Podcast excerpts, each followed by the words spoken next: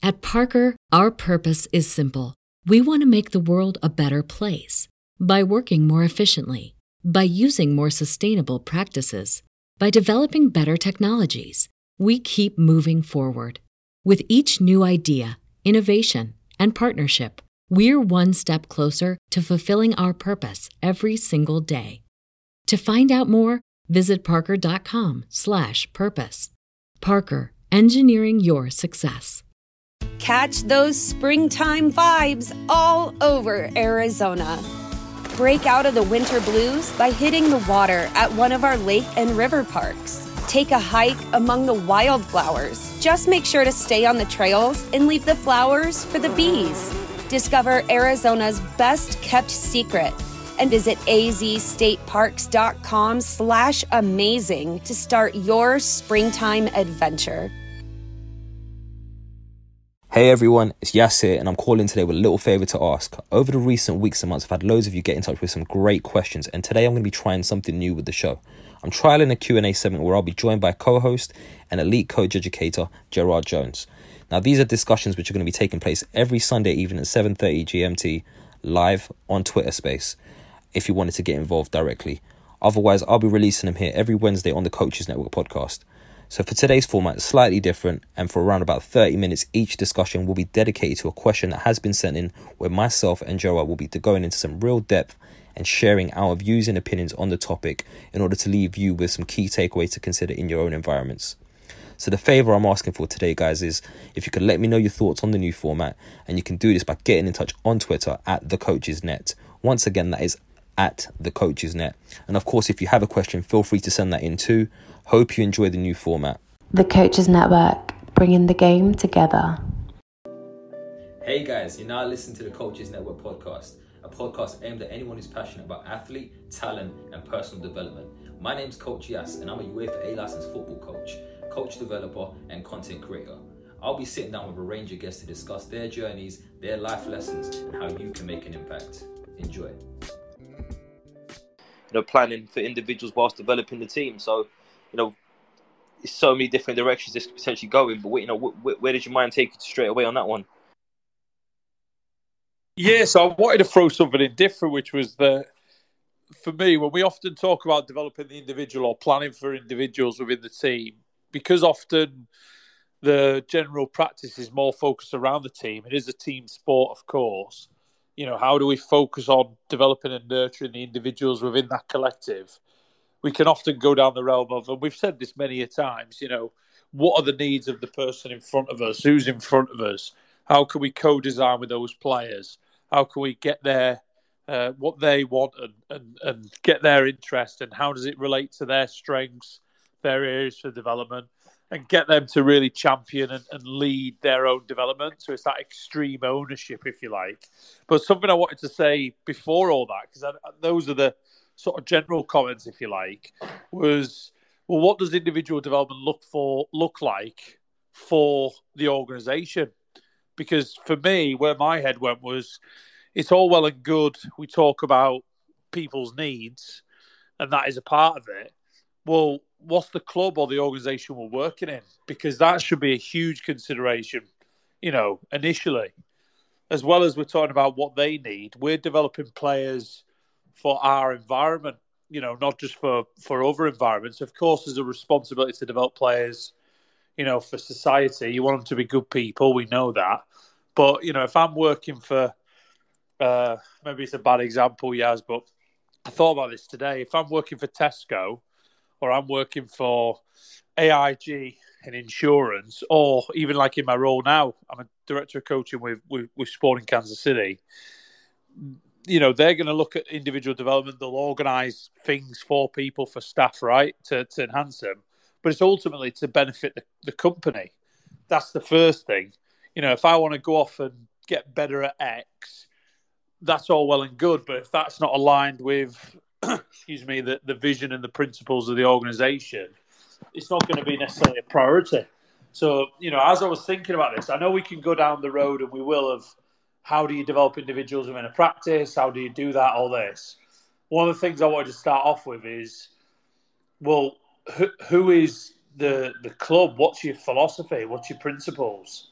because if we're a club where you know we want, for example, in our club with Sporting, we want players that are technically proficient, tactically astute, understand the game, make good decisions, are self learners who demonstrate a passion for constantly wanting to to learn and improve and work hard. Right, that's what we want. And we have certain qualities, or certain key qualities of a player, and values around that. Of course, we want players to be physically capable to meet the demands of the game, right, at their level, at their age group. So, what does their game look like? But we want players to demonstrate that resilience, that ownership, that problem solving, that self learning. Um, there's some other phrases which more linked with the first team around team first and stuff.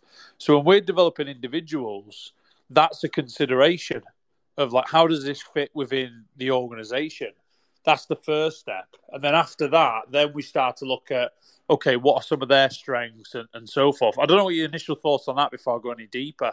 But I just wanted to throw that out there. Yeah, no, I think because it will look different whether you're at Chelsea or Forest yeah. or you know Joe Bloggs United. Yeah, no, I think there's a, there's a lot in there already, and I think there's some good considerations, and I'm sure there's plenty more that you've got to kind of throw at us. But my first kind of thoughts are, it brings back to a conversation I was having recently around, um, you know, slightly off topic here, but around developing the individual, but as as a coach right? You know, so all these different organizations, different clubs have, you know, fundamentally they've got different outcomes, right? You know, you, if you look at a, uh, a Chelsea as an example, you got to be realistic and say, well, how many of their players are going to go fly straight into their first team when they finish up? So, is the goal really to get their players in the first team, or, or to build them up to a point where they can make a commercial value off them, right?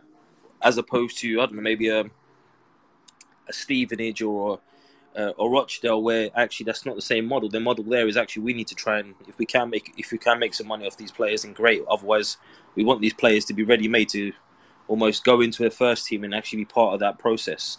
So there's a fundamental difference in this. Now, when you're looking at well, what does the coach development look like in that organization? How does that then impact on how the coaches should be developing, what the focus should be there? So, you know, aligning that to this now, looking at players. Well, you're right. It needs to there needs to be an overarching vision of what the team wants, right? And is how the the individuals fit in within that. And yes, there has to be some element of understanding that there's going to be peaks and troughs in their in their development journeys. But as much as it is about developing them as individuals, you're developing them to a certain point. You're pushing them towards a certain outcome that that aligns to what the club wants. So, you know, yes, in theory, to you know believe the idea that coaches are going to just try and help the player become their best selves, if you like.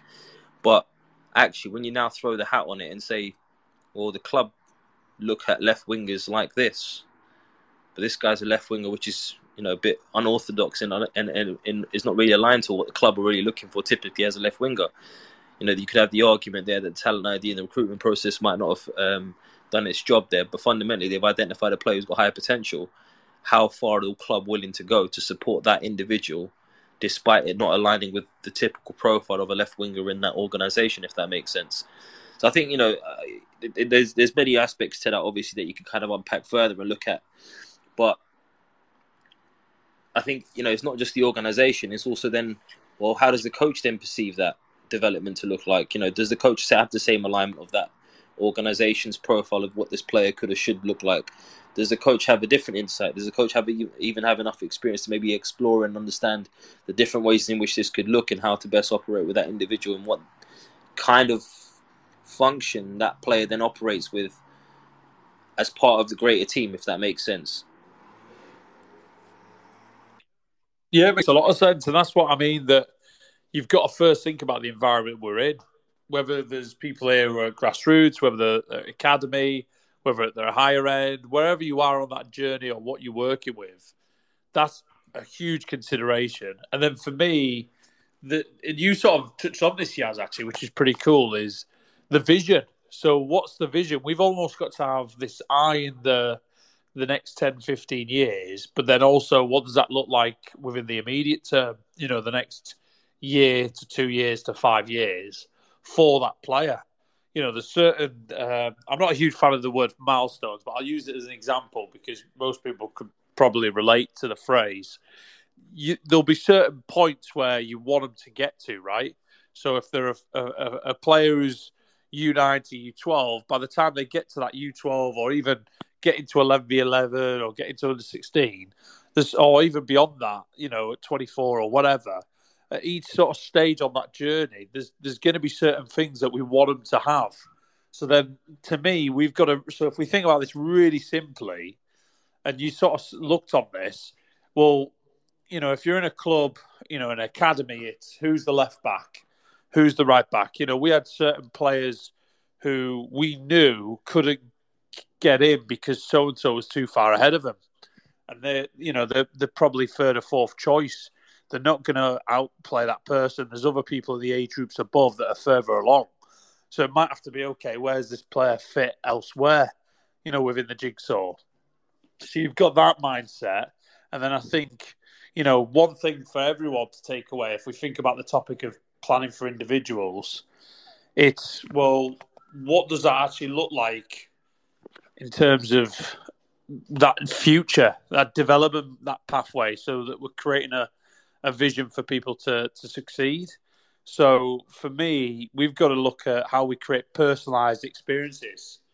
So those milestones where it's like an action plan, where you're looking at the season, you're looking at the season ahead, you're looking at, you know, uh, basically what your short, medium, long term goals are, those targets, get the players to co- you know have an influence on what those targets are sitting down with players beforehand and then you're almost and we can go into this more later but you're framing that environment for them you're priming them so it's like right Yaz has said you know in the next just in this next short short term period of time I need to get better at my positioning because I'm finding myself where I don't know when and where to move and my movement off the ball, I'm often getting myself marked, or I'm in places where I can't um, uh, receive to, to to keep the ball.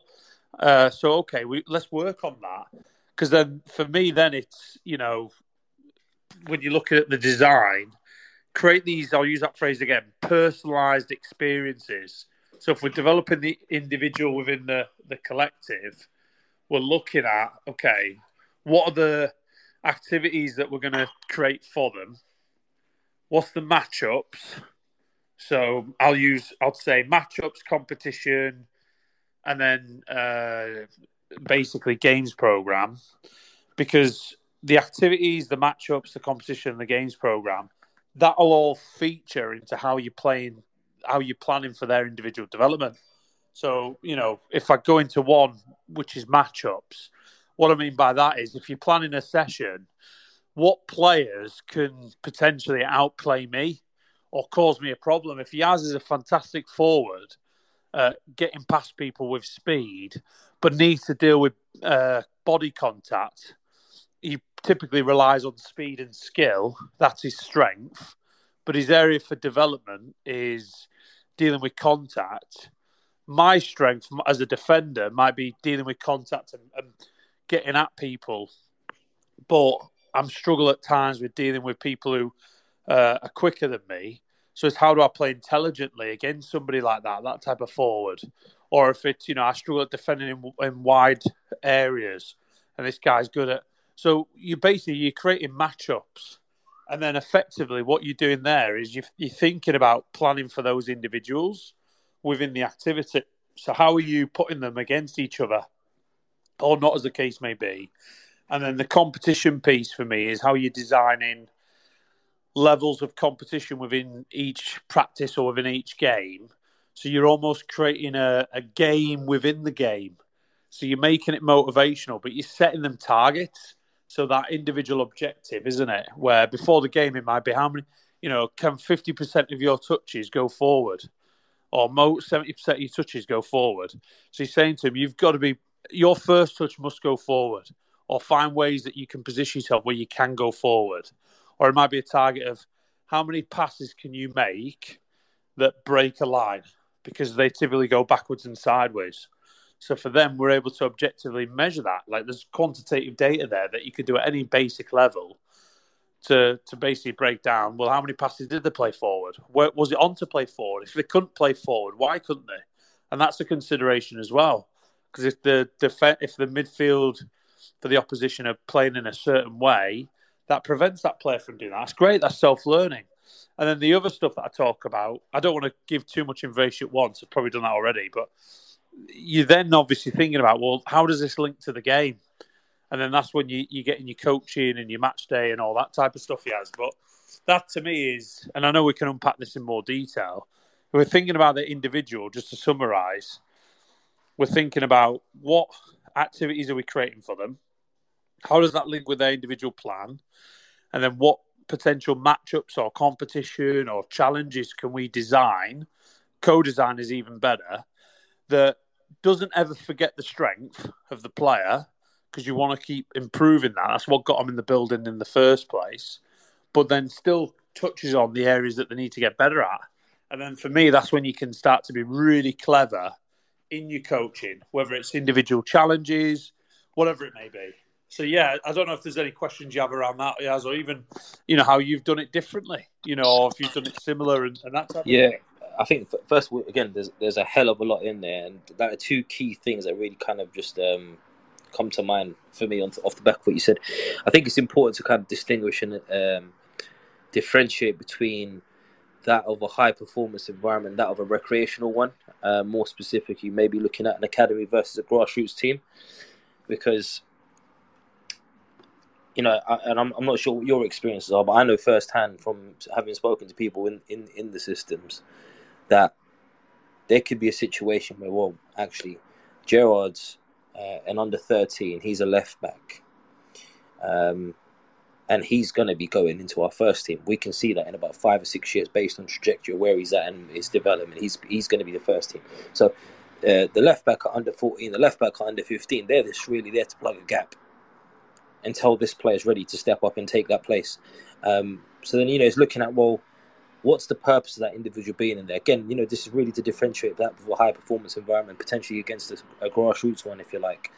Um, these are some of the cons- you know considerations. These are some of the conversations and observations that are taking place.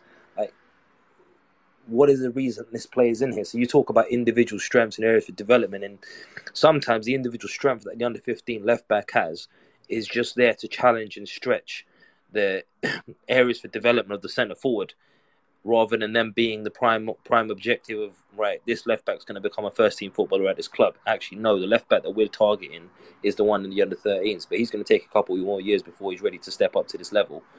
But we can see that's what our focus is going to be on. So let's bring in a left back that's going to do the do quote unquote a job for the rest of the group all the players within it. So I think these these are conversations that do take place. I think it's really important to highlight and um, identify that these are conversations that do take place. So are, are, they right? Are they wrong? I'm not sure, but it just gives you some of the maybe considerations that people are taking into account when they're actually are they planning for individuals within the session. Uh, and the kind of the second kind of uh, thought it kind of takes me down the route of is we talk so much about individual development um, having a player centered approach and and whatnot.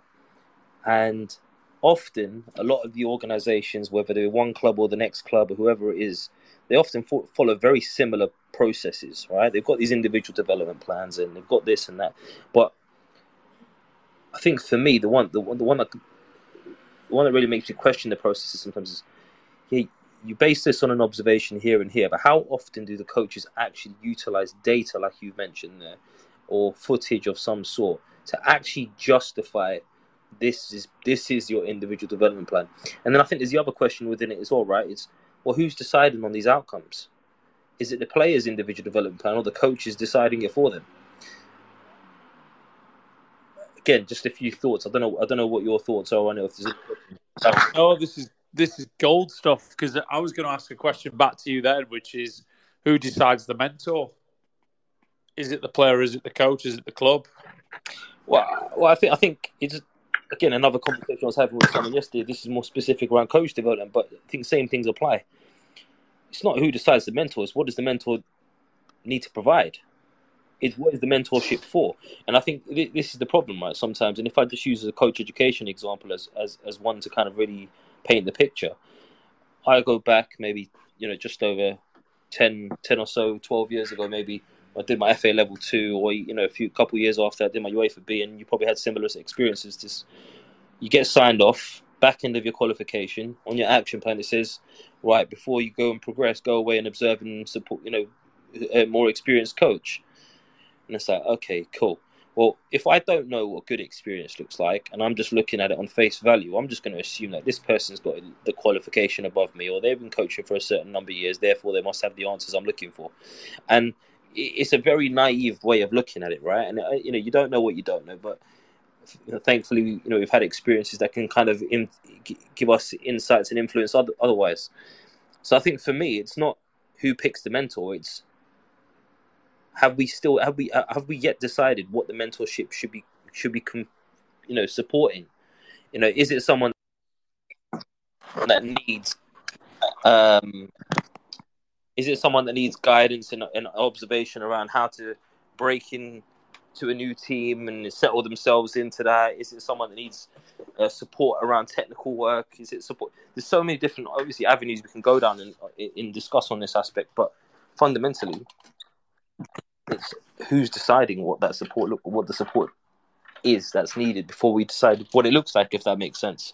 I don't know if i answered your question though. Yeah well that's that, that's what I, mean because for me it's there's some environments where it's a little bit more mobile and flexible i quite like it where certain players can have the responsibility i know az they've done stuff like this when i went out there to study where the, the player will actually choose who their mentor is if you like now, I know there's environments where I always remember going in, I was head of coach at Bristol Rovers. And part of my own development would be to go into other clubs and basically watch and see how they do things and see if I can pick anything off it. And I wanted to see Pete Trivian. You know, if anyone remembers Triv or knows Triv, I just thought, what a great experience, wealth of knowledge, uh, really cool guys, done some amazing stuff at Ipswich. It's not an accident. At the time, he was head of coaching at West Ham. So I went into West Ham. He invited me in, and it was really fascinating because for some of the players, the mentor was the kit man, or was one of the physios, or an analyst, or whatever.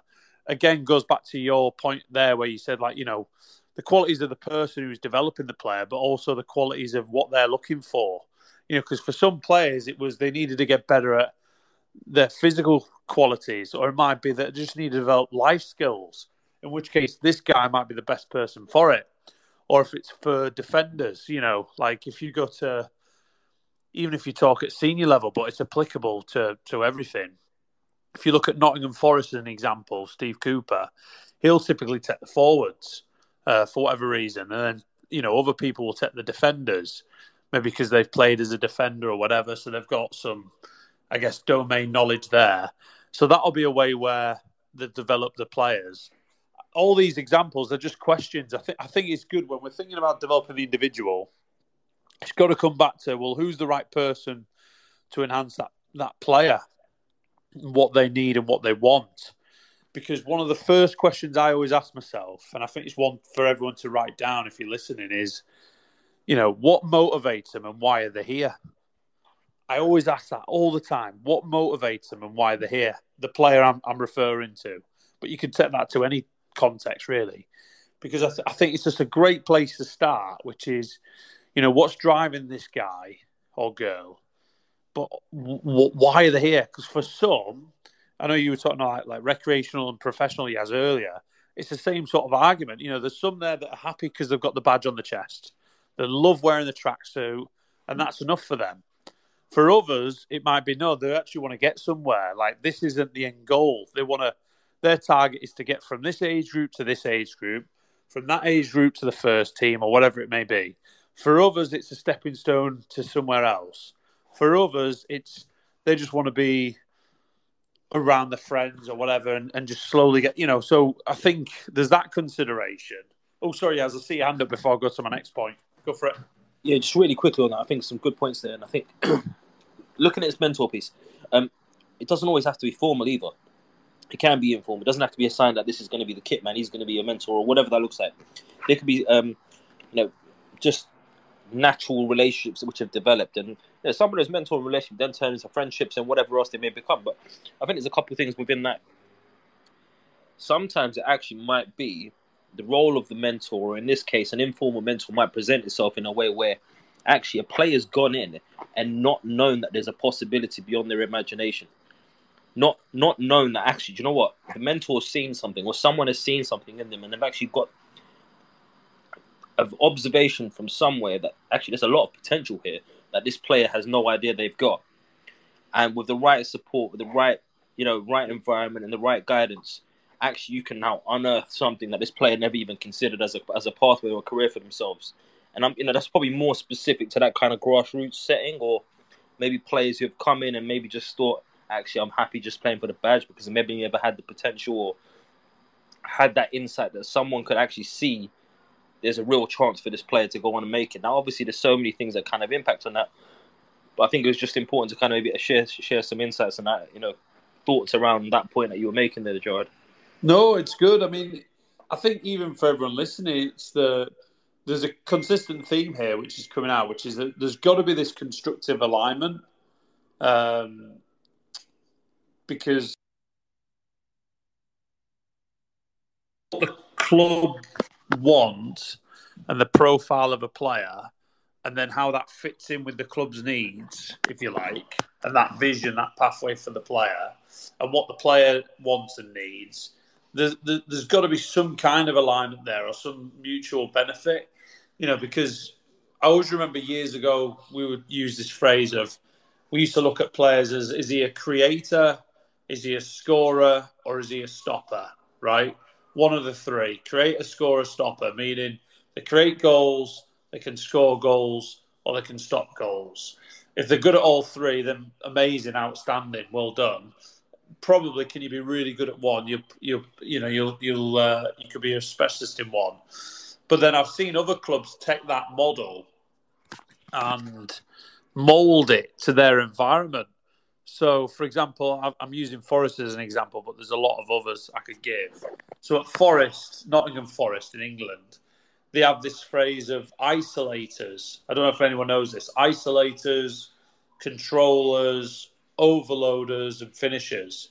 Ultimately, you know, it's not about reinventing the wheel. People are trying to get quirky with what does it look like in their environment. But for them, if they're an isolator, that's somebody that's normally, um, you know, uh, someone that can dribble from wide areas or from the side, uh, receiving key positions, uh, to be as a repertoire of, of skills to be able to to sort of like pin people and, and, and fix defenders and out and and uh, outplay them and outthink them. For this is for them their definitions, if you like. I'm paraphrasing, but as an example. And then like they've got the overloaders who are or controllers who, who are managing the tempo or looking to probe and find those type of players that are constantly finding ways to penetrate, probe, find players on the ball, protect the ball. Uh, finishes is obviously self-explanatory, and then you know there's other definitions, but then what does that look like in the type of positions people will fit within that? And they're developing these players' skills, if you like, but they're identifying like for them and uh, how a lot of clubs will do it is they'll have this profile whatever the profile is. So that could almost be a task for people listening is what's the profile of the player for you you're trying to develop? What are the key qualities within that profile? And then who fits in within that? Because you might find that you know bartley is more of a finisher or you know gardner or joe or tom whatever is over here and then the type of positions they'll they'll play. And to me, that's when you can start to really individualize, personalize uh, your planning, you know, for your training. So, you know, if I was to put this simple again, like I would say, have a discussion and almost think about how I develop that individual within the, the team environments that I'm creating, whether that be technically, tactically, psychologically, physically, whatever, based on those profiles. Because it could almost be that um, you know, player X needs to work on their ability to hold the ball up and keep hold of the ball in order to uh, bring players in. They're a striker. They're typically a number nine or some kind of a forward. They'll often lose the ball when dealing with pressure from behind, right? Their first touch leads to a turnover in possession. So then, okay, well, then how do I plan for that profile, but also those qualities that I need them to get better at? How do I plan that within a session or within a game? Well, on a simple level, it could be as simple as, you know, the practice possession game, which is a team focus. But then as the ball arrives to that forward or whoever the arriving forward is in a certain zone, whether it's safe zones or no safe zones, whatever it may be, they're receiving with that pressure from behind or or how you sort of manufacture it so that they're getting the meaningful repetitions. You know, I had a, a, forward the other day who just needs to develop the confidence he has to to hit the back of the net. But we were playing a directional possession game. Breaking lines was the main principle we're working on. But as that ball arrives to the forward, whether he carries the ball into that finishing zone or arrives into finishing zone, it was almost like imagine an end zone but extended. There was a goal and a goalkeeper in there the constraint was that no recovering defender could drop into that area to begin with. So they're building the attack, but then as the ball gets there, he's one on one with the keeper. And his time constraint was that he's got to finish in under five seconds. And then, so there's a time constraint for him. There was no recovering defender. He was just one on one with the keeper, just getting that repetition. But as soon as he was attacking that zone, if you like, the second ball went in or the next ball went in. So it was always about the next action because for us, that's a one managing the intensity of the session, but also the the, the quality we want is think about the next action. So we've fed a ball in that way. Nobody stood waiting for him to finish the attack. They're now working on possession, but they've also the team who's in possession, the attacking team, they've got to keep it because he's not ready yet. He's got to finish his little bit, and then he'll recover and come back. And then it's how can we find him again or someone else? So that I mean, there's many ways you can do it. It may even be as simple as you know, you need a forward to get better at how they connect or run across players. Could it be that you funnel the practice in such a way where it, it, constrains the player that they can't go down the outside? They must cut across and go down the inside. So that's creating an affordance where the, the player has to look for how where the players are to connect with people centrally, or how they're moving across people just because you've coned a certain section of the field off. There's many ways we can do it, isn't there, Yaz? But I think, you know, to me, these are the sort of conversations we need to have, which is who is that player, that player X, and then what is it we're trying to develop, and how does that relate to that quality that we're looking for, their development plan, and the profile within the club. I don't know what your thoughts are on that. Yeah, I think, I think there's so much on it. You know, to come back to one of the points that we made already, really, that you know, who's deciding this? Who's deciding that whether this player should be focusing on X, Y, Z? Um, is it is it the coaches picking it out? Is it the players picking it out? Are they working towards a formal framework in terms of these are the areas of development that we want typically these players to have, be able to exhibit for us? is it a case of actually, in some situations, the coaches' understanding and their perception of the game is limited to a view that players have to offer. Therefore, you know, the players now saying, well, actually, no, that's not an area that I feel like I can excel in. I'm, I'm looking at developing in this pathway. So then I think it's it's that double edged sword, isn't it? Because it's you know, you used the word earlier about want. You know, is it a want or is it a need for that player to develop? And who whose want or need is it? Is it the coach's need versus the player's want, or vice versa? And I think it's recognizing that you know, there's again, I come back to my previous point what are we basing this on? So if I'm now producing an individual development plan for a player, am I substantiating it with evidence? Now that might not be direct evidence of the player necessarily, but it might be even evidence or, or some sort of footage or some sort of data to show, well, actually this is how we operate over here. This is the first team environment. This is what the first team you know, I'll use the left back example. This is what the left back at the first team should be able to do. Um, and typically, when the player who's at first team as a left back hasn't been able to do this consistently, well, they haven't gone on to make more than five appearances for the first team. But anyone that's managed to do it consistently, they've managed to get on and have more than 50 games for our first team.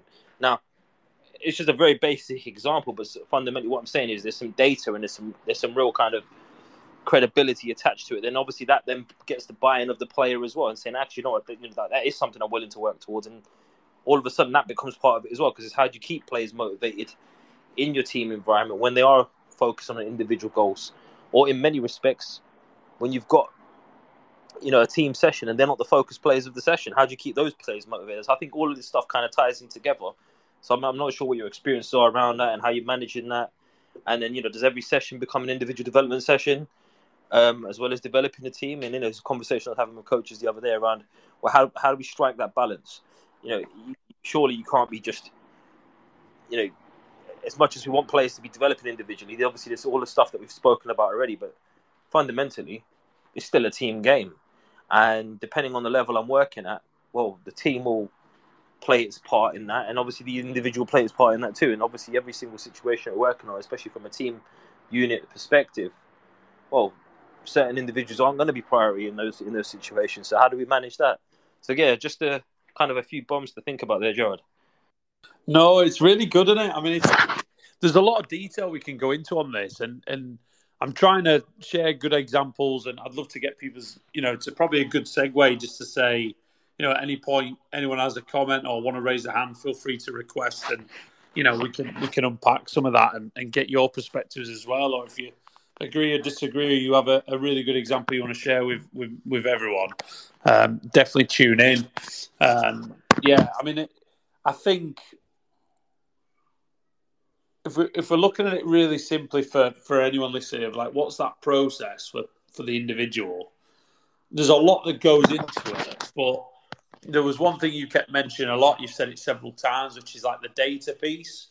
And what I'm taking from that is that how can you have a, a very clear and objective process that allows us to go on that journey with the players where we're able to reflect on what's gone well or where we're going to, what are the outcomes, but have some feedback that, that, that, that allows our feedback then to that player to be individualized, but equally get feedback from them. You know, one process I tend to use a lot um, is just because I, you know, we remember things in threes, and I like to mention things in threes. Is I always say build, measure, learn. So I use that phrase a lot when we're talking about individuals build, measure, learn. I know the FA have plan, do, review. And build, measure, learn. The reason why I've done that is because we're, we're building a program, but we're co designing together with the player.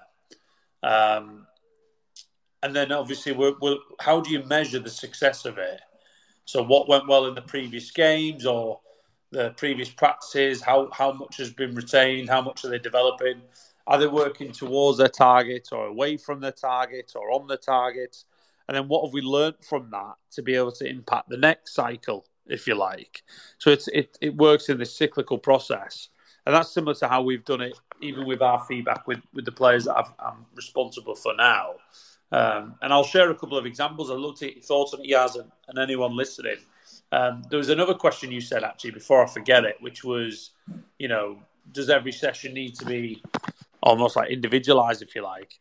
Um, I don't know if you agree or disagree, and I don't know what people think because I, I get that there's probably like three buckets, if you like. There's individual training, there's it, there's individualized, and then there's there's there's um, you, you sort of team, if you like, because most people will will probably just coach a team, but they're really facilitating a couple of individuals the reason why I like the the individual piece, and yes, you can do that one to one, or you can do that in a small group, or you can do it within a team. But there's a there's a focused player or focused players, and of course, you know, the bigger the staff you've got, the more people you can divvy up. If not, it might just be it's me and twenty players, but I'm trying to make sure that by the end of the session, I'm holding myself accountable that these everyone's had a good experience, but these players in particular have really got something out of it. Um, so to answer your question, I don't know if you'd agree or not, but for me, I'd say every session, yes, because I think I'm, and it's took many years to get it, and I'm still not a master of it, but I really spend time thinking about each player within that session. And for most people, they're all going to get a tick because of the, the menu that you put on. So they're all going to get something out of it. But if you can really plan for one or two, it allows me at least to be more accountable myself because I might walk away from that session thinking that was a great session, but Yaz might be walking away going, I never got anything out of that. That wasn't for me. We work so much on shape or whatever it is we, we said we spoke about for 90 minutes, but I really need to get better at X, whatever X is for them. And that could be the difference between that kid falling out of love of the game or not, or continuing or not and you know you only get one crack at it. That's why I always ask the the coach. I'm going off on a tangent. Is um, you know, when earlier I said what motivates them and why they're here, I like to ask that question of what does fun look like for the player? Like, what's fun for them? Because for some, it might just be smashing people and the contact and, and all that type of stuff. But for others, you know, it might be wanting to score goals. Or for others, it might be like they have older siblings that play and they enjoy watching them. The, the, their older brother is, is uh, very skillful and they like that and they want to develop their skills and they love to dribble and run with the ball. Great. That that same player might need to work on, you know, the basics, don't get me wrong. But their fun aspect is that they want to score goals or they want to do the skills and the dribbles or whatever. So how can you plan and factor in that fun piece so that you you're getting that buy-in from the player? So it's planning for what brings them to the session. So I think that's a piece. I know we didn't really mention it before, but I always try and factor that in, and then uh, I don't know if you've got initially any comments on that, but the, I would then go into the the process, if you like. So you mentioned this data piece. You know, I know at Everton they have a, a, a sort of process where it's um, the player selection. So who's the person we're working with? Analyze the first few games, like the previous three matches that they played, what were the key findings that came out of that? They'd get the player to review their own games as well. So like players can watch their own clips, send clips maybe to the coach, whatever. You can do that at grassroots level. There's so many technologies now. And then you'd almost design the session based on those previous findings. But then that would be, you know, where you'd also um, you'd you'd frame the session to them beforehand and then that'll impact the the review of the the next match or the last match, and then obviously how you go from there. And that's where I tie into that. Um, sorry, Yaz I saw your hand up, I'll go to you now. That build, measure, you learn. Because to me, I think if you can have a real simple process of how you develop players, it should be who's the person that we're focusing on tonight or today. Okay, let's review that previous game. What went well? What could be better? How's that linked to their development plan? So we're not too reactionary what are the principles we're working on, frame the session, set the target with the with the player, and then do it. And then you review it. If you've got access to video, even better. There should be no excuses why we can't use video all these days, because there's grassroots clubs over here in the states that are using Wyscout, Hudl. Um, uh, what else are they using? Uh, Veo. Every grassroots coach I've seen over here has a Veo. They pay for it themselves, not even just the clubs. You know, there's no or just going Billy Basic with a camera or a phone. There's no reason why we can't watch the game back, and then obviously create that meeting with a person individually or in a small group, and then set targets. You know, for the next review for the next game. So I think that's where, to me, then it becomes that cyclical process that that guides and informs your planning, which is why I mentioned the build, measure, learn. Sorry, Yaz, I saw your hand up. Yeah, uh, just just really quickly, just wanted to add a, add a, point on that. I think some great great points in terms of how people can utilize data and how they can go about doing it. I think you're spot on as well, just to really highlight that anyone and everywhere can do it. If you got, you know, if if you're on here listening to this via your phone, then you should have a camera on your phone, which you can subsequently use to record something. Um, but I think it's also get challenging the players in their understanding, and even yourself as a coach, to really. Um, break that data down to that footage. So you know, if you are looking at the last three games, it's not just looking at what you were doing, but it's looking at what the opposition were doing that maybe allowed you to do what you were doing or stop you from doing what you were doing. Was there fundamental differences and the amount the amount of times where, if I give a basic example of it, where a coach said, "Yeah, my team's great at playing out from the back," and then in you know five games into the season they've been great at playing out from the back, but they realise on game six they're not that great. Well, the fundamental difference was on game six, someone actually pressed us.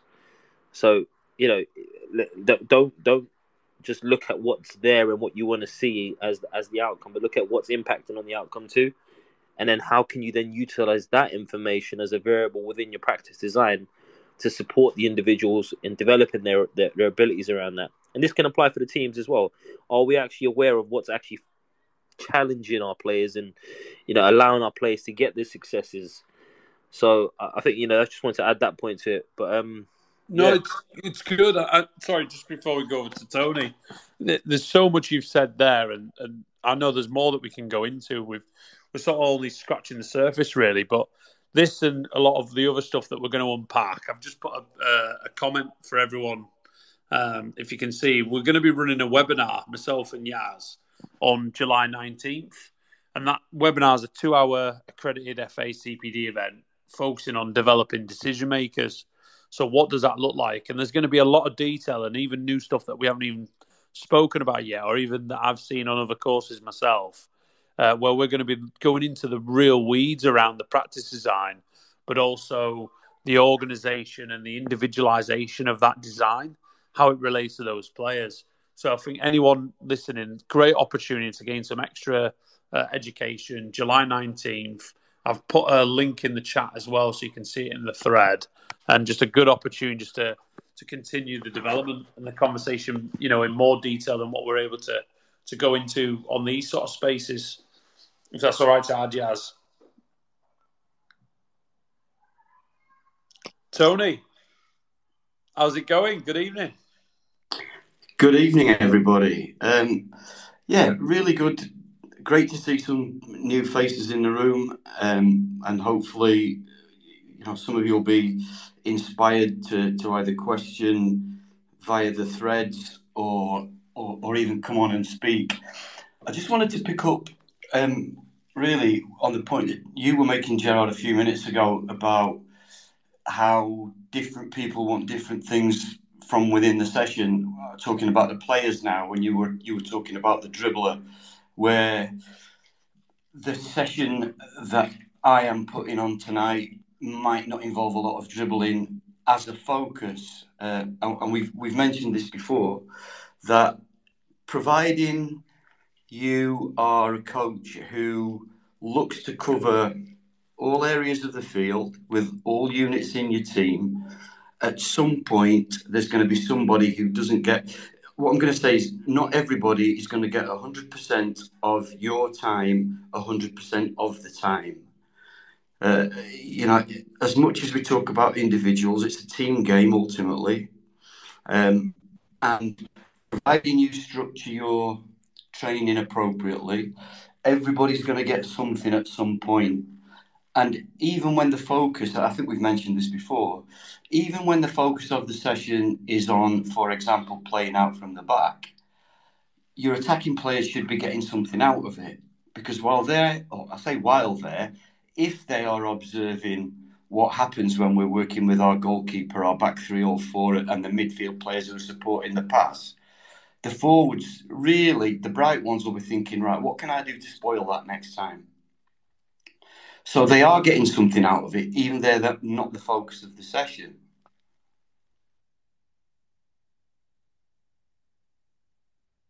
Sorry, Tom, can I just, uh, just jump in on that one really quick before you do, Gerard? Um, first of all, good evening. Thank you for coming on and obviously sharing your views as you usually do. Much appreciated. Um, and obviously recognizing there is so many new faces. Guys, if you are wanting to share any views, please put your hand up and do so.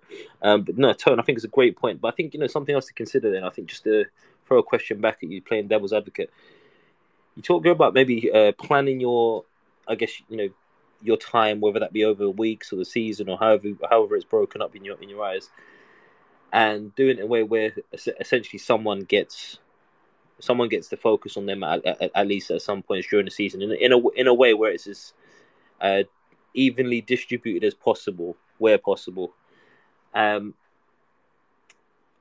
just to play devil's advocate, I think there's coaches out there though that might actually neglect to do that because they actually have a preference of coaching certain things themselves, or they may feel less uh, competent or less experienced or less knowledgeable in certain areas to actually coach it where that player might become the focus player. So, what you know, what are your thoughts on that? Yeah, I mean, you're absolutely 100% right. Um, when I first I've, I've mentioned this before, um, but not everybody's heard my dulcet tones before. So, when I first started in academy football in 2002, we were given a set of bibs, a bag of balls, some combs, and told to get on with it. No curriculum, no, no real CPD at the time, either internal or external, if I'm brutally honest.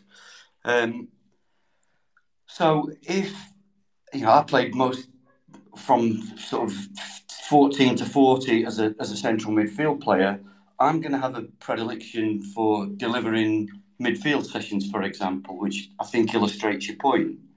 So if I get to the end of that season with my under 16s and I'm releasing a centre back and I'm going, yeah, well, you, know, you haven't really headed the ball enough. We don't see you challenging, da da da da da.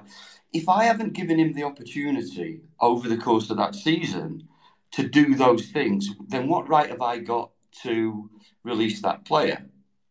So our current curriculum, uh, and I'm more than happy to share this if people want to see it uh, I've shared it before, is a 12 week program. So we go in possession, out of possession, transition, and a consolidation week where the coach or the players can go back and revisit one of those topics. So in that first four week period, we'll have done, um, let's say, playing out from the back, uh, creating the attack from midfield and finishing the attack in the final third. And then on the next block of four weeks, it moves around the pitch. So we, we talk about defenders in the final third. We also talk about defenders in the middle third, but we don't neglect what we want our defenders to do when we're in possession in the final third. And I believe, just my opinion, that that kind of curriculum, rather than coaching as a reaction to uh, we just got spanked 5 0 at the weekend. We conceded three goals from corners. So, all of this week, we're going to do defending from corners. I just think you're going to give your players a better, more thorough developmental experience.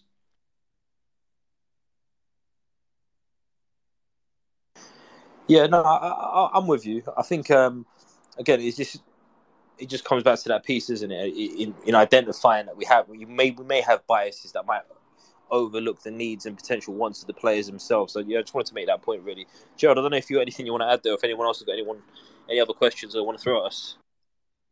No, the only thing I was going to ask Tony was I think it's a, a good one because it's we, we we're aware that there's players who want to work on X, but we're not working on X tonight, or even those that because um, you said you made the point, which is right that you know in theory we're working on this. The the counter that is this.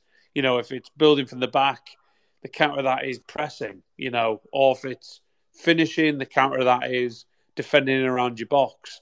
Uh, or if it's you're working on one side with the left back, you're hoping that it'll transfer to the other side or whatever it may be.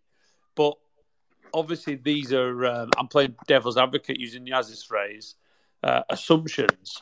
How do you, from your experience, ensure that, you know, when planning for the individual, we're, we're, we're checking for our understanding and we're not assuming anything? Because there's a lot of players that will probably come out at the back end of the session and the, the session may have been for them actually but they didn't even know. They didn't realize it.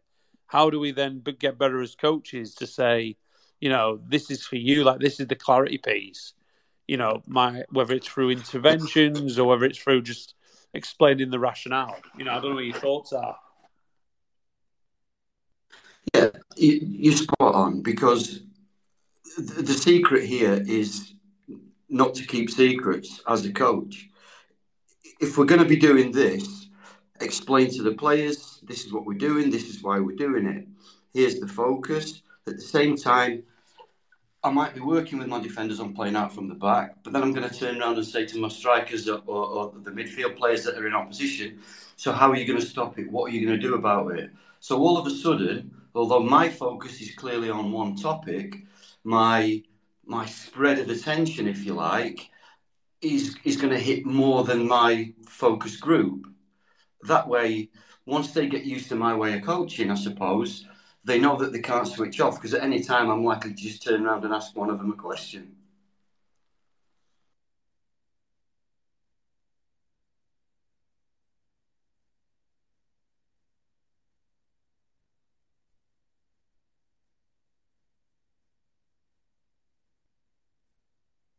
I think that's top class. I just put that in the the chat. I love it. I'm going to steal that, that quote. The secret is not to keep any secrets.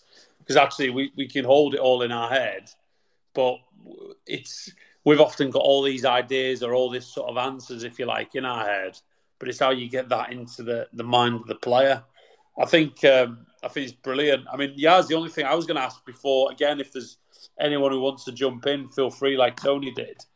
Is just thinking about what interventions are we are we planning for the child, because that's going to have a huge impact on how we're planning for the individual whilst developing the team. Yes, we want to develop the team, and you know it might be that the team need to get better at how we're switching play or just the basics of how we defend. You know, uh, when we lose the ball, how do we become really organised and disciplined and, and, prevent the opponent from playing through us easily? That could be the focus for the team. But then, how are you planning for those individuals within that, even linked to that focus?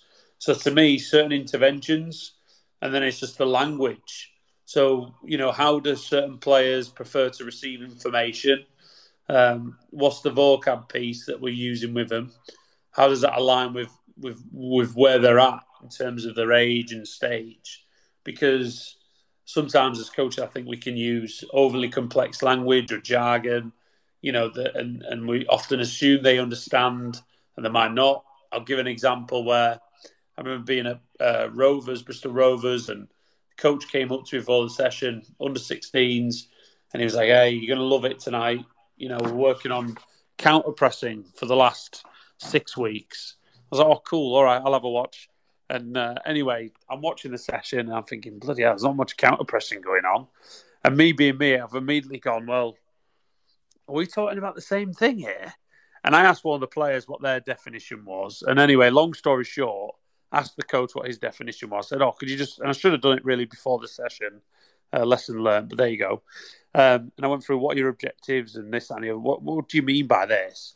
And I asked because that, that night, that particular night, there was academy manager there. Obviously, I was head of coaching. Under 18s coach was stopped by. He was watching. 16s is there. Lead. You got all these people. Every one of us had a different definition. Can you believe it? So then, how the hell do we assume that the players are going to know? How are we measuring progress? But how can we develop players? Because we've all got a different interpretation of what that means. So to me, the, the the the, clarity piece around you know just going back on the secrets or the assumptions is huge when we're thinking about coach environments. Are we aligned in our language? Because that's got to be crystal clear, and then that's going to once we are aligned, everyone knows exactly what we mean. It's then how are you phrasing that through the use of certain you know it's semantics really but how you're phrasing the words to guide the players in solving those problems. You know, because if I say I want you to receive with the with your back foot, that's a command, and that's okay. I'm not saying that's bad. That's okay. Do they know what I mean by back foot? A back foot take or a front foot? Are we clear on that? Versus, you know, I guess a trial and error would be show me different ways you can receive in order to play forward, or try to uh, take your touch away from pressure.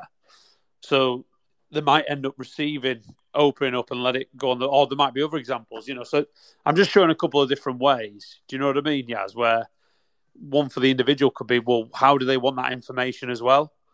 You know, because Dan had said at Rochdale, he didn't like being stopped during the session. For him, it was more terminal coaching during the water breaks, and he would come up to me as well, which was even better um, sorry, I see your, your hand up, so I won't go any further. No, no, it's not not to cut you off. It's just you made some great points there, and I think you know, just to highlight. As a coach, um, you want your players to buy into what you're doing. Now, if I know myself as an individual, I know that you won't get me doing anything that I can't see the benefit in. So, share your secrets with me because I need to know. Um, and it, it, in many respects, if you share your secrets with me, I'll know whether you know what you're talking about. Smart players will clock on, and the moment you get caught out by them, they're going to start questioning everything you do. And I, I, I learned very early on actually to embrace the challenge of questions for my players because it allowed me to just challenge myself to make sure I knew exactly what I wanted to work on and why I'm wanting to work on it. Now, I could be wrong, but that's a conversation for, a later point. But in the first instance, it challenged me to make sure that I had clarity in what I was doing. Now, if I later change my mind on what I'm doing, then that's fine. But in the first instance, it's allowing players to have the opportunity to have that discussion with you because that can be a massive part to play in how quick you get their buy into what you're doing. And then the second piece you just touched on there about the individual saying he prefers it in a particular way. Now, I'll t- I will take that on board, but I'd also look at it and say, well, is it because his perception of what it means to have uh, you know individual feedback isn't as effective, so he wants to be told what to do, or um, is it because that's what he's used to? Is it because that actually the way in which you're describing that you want to work with the player, even though you identify the benefits of it, they've never experienced it in that way. So I think it's, it's got to be the fine the fine balance there, giving the player what they're used to and what makes them feel comfortable, but also even within that process, taking them out of their comfort zone and understanding actually there's different ways that we can communicate messages. Um, so yeah, just wanted to kind of throw that in there. No, I'll, I'll respond to that as well because with him, and there's no right or wrong, is there? But um, for him, it was as simple as he just didn't like getting stopped.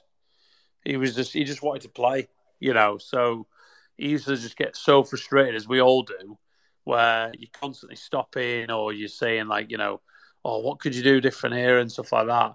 He used to hate the the, the question and answer. And it's not to say that you wouldn't do that and only cater to him because you know it's going from one extreme to the next, isn't it? But I think for me, it just links to a question I've just posted in the, the chat for everyone is how do players respond to your interventions or you know how do they view your challenges? Do they see it as a positive or a negative? Because i think sometimes and do they know the why? Because if, if, we're really thinking about planning for individuals we've got to be able to sell so, we're selling something aren't we the benefit for them? But there's got to be that buy-in and and they've got to be the ones that are driving it for me. There's got to be that that ownership on their end that they're wanting to to drive with it and they've had a say in it and, and what it means to them. So, you know, ultimately that piece is, is is huge because if we're not explaining why we're doing something or why this practice relates to their needs or what we're working on, for the player they're asking, well, what's the relevance to me? And then you're not going to get that future buy-in, um, and they might see or view your your interventions as negative oh, he's always having a go at me, or he's always correcting me, and things like that. But it, it might not be that case. For him, he just didn't like being stopped. But actually, what I loved from the experience was, um, and it was by accident, not by design, but I ended up learning a, a, a good method that I use later on and still do now. Is he used to come to us, Yaz, which was pretty cool, of when he wanted feedback. And at the time, I was studying my masters, and it made me think like, blooming heck, who dictates how and when players receive feedback? Well, it's normally the coach, isn't it? The coach will decide through observation. I've diagnosed the problem. I'm going to stop it and tell them, or I'm going to do a drive by and, and chat to people individually, or I'm going to do this, or I'm going to do that. But we normally are always talking or showing and demoing and modeling or getting them to model. But we decide when those moments are. Typically, most people would agree. So for me, I ask that question of, well, how can I design an environment where the player feels comfortable that they can pick and choose how and when they receive feedback linked to their development plan? And it only came as a result of him. He used to come to you when he was ready, when he had a real burning question, or he just felt something wasn't making sense. He would he would come to us, and I just think that's a really cool thing. So then, what ended up happening was I evolved that into a method over the years of planning for individuals where I've developed it in such a way that the players can also control the pauses. So the coach will still pause things, but how often have you ever been in a meeting room where you just want to stop and just go, hang on a minute, time out? Can we just go back to that first one? What, what, what, like we've all probably been in that meeting, haven't we? So I think it's a great opportunity for those to do that with the players, give them a little bit of control. I don't know what your thoughts are on that, Yaz. Yeah, no, got a couple, but just before I do that, I just want to say, you know, it's really great to see so many new faces in the room, and you know, just to give everyone a heads up that you know these, these are part of a you know this space rather it's part of a series of conversations that me and Gerard have on a regular basis to support coaches in one developing a community where we can actually engage in conversations like this, but also share share information as well. Um, so if you have got any questions, please feel free to kind of share, put your hand up and whatnot. But Gerard, just to your point, really quickly, I think this just goes back to one of my previous points I was making about that player from somewhere somehow has has developed the comfortable um, approach or developed the ability to actually come up to you and say, actually, this is what I need. Can can you answer this question for me? And this is the type of stuff I'm talking about. Some players aren't used to that. Some most players probably aren't used to that. I know that you know the way that I coach, you know, maybe if anything, the way in which I present myself in some of these conversations, you can, you can you know you can see there's a lot of questions that always get thrown out. I'm like that with my players. And in, in the first instance, when I you know when I first start engaging with players, and especially new players that aren't used to working with me, they're probably thinking this guy's asking too many questions, and it could be an it could be an argument for that. But then, are they used to answering any questions at all? Is what I throw back at them, and I you know, always try and set that set that scene and set the environment to let them know that this is how I coach. It's not the only way I can coach, but this is the reason why I coach. Again, coming back to that point about not having any secrets, letting them in on it. This is how I like to coach. This is why I coach this way. Um, I appreciate some of the considerations that this may have on you in terms of you might not be used to it, you might not be comfortable answering questions, but they're not to catch you out. They're really just for me to gain an insight on what you understand and what you don't understand, so I can try and plug in some of the gaps that I feel I can support you with or maybe we can discuss it further around any particular aspect that we're looking at. So I think that setting the environment for that to take place is really key. Um, and this is probably something for an, another conversation on a later day, but it's how quickly or how often or how, if at all ever does that behavior then change when it gets to a match day? And I think it's just something to really just throw out there and get people to ponder over. So yeah. No, it's a great shout, isn't it? Because it it comes back to I know we mentioned this before in one of the previous sessions, but how is there that alignment between your coaching behaviour from a practice to a match day? Because if in a practice we're saying, hey, it's okay, express yourself, mistakes are okay, yes, well done, well done, good try, good effort. But then on a match day, it's whoa, whoa, whoa, not there. Well, then there's confusion for the player because, you know, on the one hand, we've said it's okay to do this here, but here it's not. And I understand that there's context there's consequence, isn't there, in a game? And it's how you recreate those same pressures and demands. I know we're going to go into that in the webinar. That pressure within a practice. Um, I agree with you. I think it's it's these are all really good points. You know, I think we've been lucky because one thing I'll I'll post just in the chat as we're probably wrapping up. Um, I'll I'll post shortly. Is as Yaz said, you know, this is a series of of FA events that we're running, the last couple that we've done have been really good. And, and feel free to listen back as well because there's some great content there uh, from previous sessions. You know, we've had around 750 people, uh, more after today, tuning in to the to the spaces, and you can still listen into the the ones around where I started my session objectives and designing practice for learning, because that'll be a great feature to build into to this topic and you'll still be able to benefit from the the hour CPD. Um, what I'll post in the chat as well, so you can you can see those, is you, you got the links to the previous episodes, but I'll also post in the chat the self reflection form. So everyone who's been listening and, and engaging with this session tonight, upon listening, basically complete a short questionnaire via the Google Doc, which I'll post now and that'll uh, allow you to be eligible for up to one hour of CPD uh, following tonight. So please don't forget, you know, if you're looking for that extra CPD point, uh, complete the, the, the Google Doc short reflection task and go from there. Um, Yaz, when did just question question for you before I add another point? How long have we got until uh, we've got obviously the next session next week, and then we've got the the webinar on July 19th. How long has everyone got to complete all the, the, the reflections and have them in by? Yeah, so the webinar was obviously the final part of this series on July 19th. Um, so by Sunday the 23rd, which is the following Sunday, um, that'll be the deadline for everyone to kind of get in their getting their task complete, um, with a view to having the hours submitted for them the following week. Um, just on that as well, guys, the hours will be will they will be uploaded. So please bear with us on that. It, it's um it's a process which we are not personally in charge of. Um, but if there's any issues on that, obviously we'll keep you posted. But just give us at least a week to get that updated. And if you have any issues, then feel free to connect with us the week after, uh, so 31st of July onwards. Amazing there you have it, guys. Another episode of the Coaches Network podcast, where our aim is to bring the world of athlete, talent, and personal development together to just one platform. And you can help us with that mission right now by sharing this episode or any of your favorite episodes with everyone that you can think of. You can tag us in those mentions as well on Instagram at the Coaches Network or on Twitter at the Coaches Net. We look forward to hearing from you. Let us know what you thought about today's episode. And until next time, guys, take care.